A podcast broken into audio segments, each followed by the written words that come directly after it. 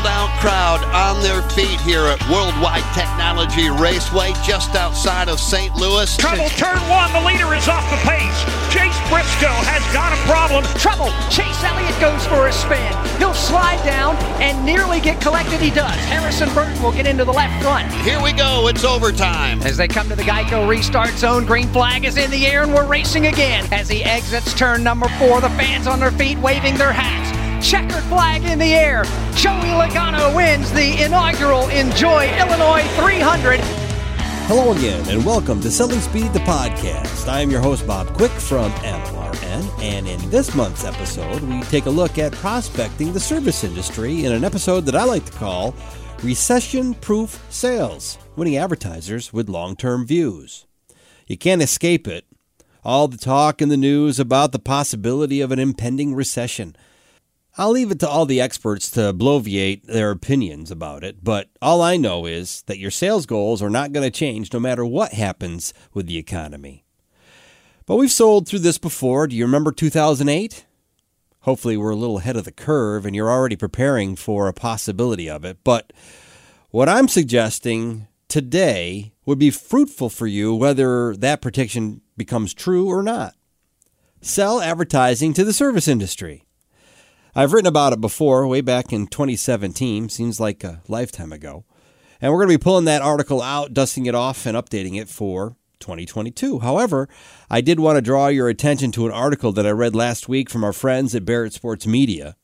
I won't rehash the whole thing, but author Jeff Caves mentioned something that is worth repeating about dentists.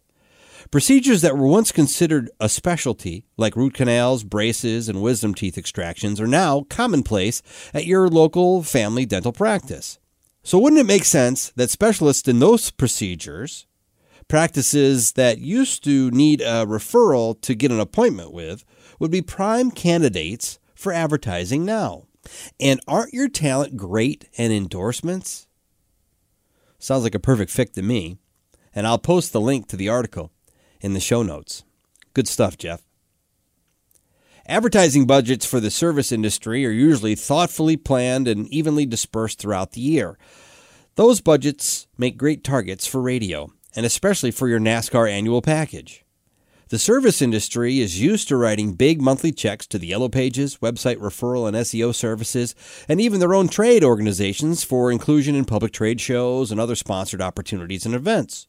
By planning on selling your NASCAR annual plans in September, October, and November, you'll be pitching during their budgeting process and will more easily sell to them instead of coming to them mid year when those funds have already been committed. Put this tickler in your planner. Loyd Ford of Rainmaker Pathway and I are scheduling an event that we're calling the NASCAR Race to Radio Revenues in 2023 coming up this September 14th. Keep an eye out for more details coming soon, but it's something you won't want to miss. Service industry client objections can be answered with a simple radio ROI discussion to persuade them to buy. Show them how many customers that it would take to pay for their advertising with you and then agree upon a reasonable goal for them for the year. For instance, if your NASCAR package is $1,000 a month, we'll use that number for the sake of easy math and the roofing guy's average sale is $11,000, at a 50% margin, it would take about two sales for him to pay for his advertising. Now, you'd have to find out in your CNA what his margin is and do the math. But in this particular instance, those two sales would completely pay for his advertising for the year. Beyond paying for the advertising, kind of goal that you'd need to reach. Would four sales do that for him? Would that warrant a successful campaign? Maybe eight? But you see my point, setting that expectation early so that both of you are on the same page as far as a successful campaign. Sell your long term strategy to service industry clients. They are accustomed to taking a long term view. Back when they used to advertise in the yellow pages, and maybe some still do, they viewed that that particular advertising as an investment in their business that would grow over time. It's that same view that they need to take with your advertising. The goal is to plant the seed in the listener's mind that your client is the place to purchase that service when they need it. So, who do you target? According to the latest research, two of three NASCAR fans are homeowners. That means that they are employed, probably have health insurance, a family, a car or two. You can make all the same assumptions about them as you do every day about your own radio station's listeners. So, what do homeowners need? Plumbers, heating and air conditioning services, banks and credit unions, accountants and tax advisors, auto body shops, doctors, dentists, financial advisors, veterinarians, marriage counselors, DUI and divorce lawyers, house painters, others. There's so many. That's just off the top of my head. If you did a little research and checked out super pages on the web, just search for super pages.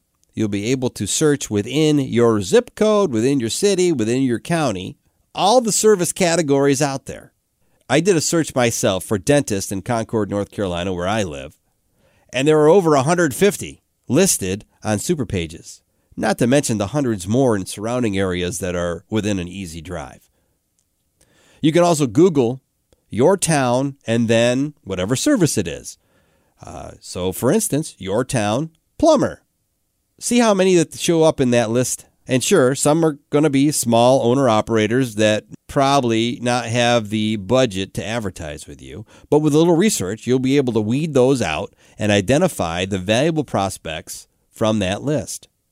Some of the ways to do that are to see if they have a website, see if they're listed with the Better Business Bureau.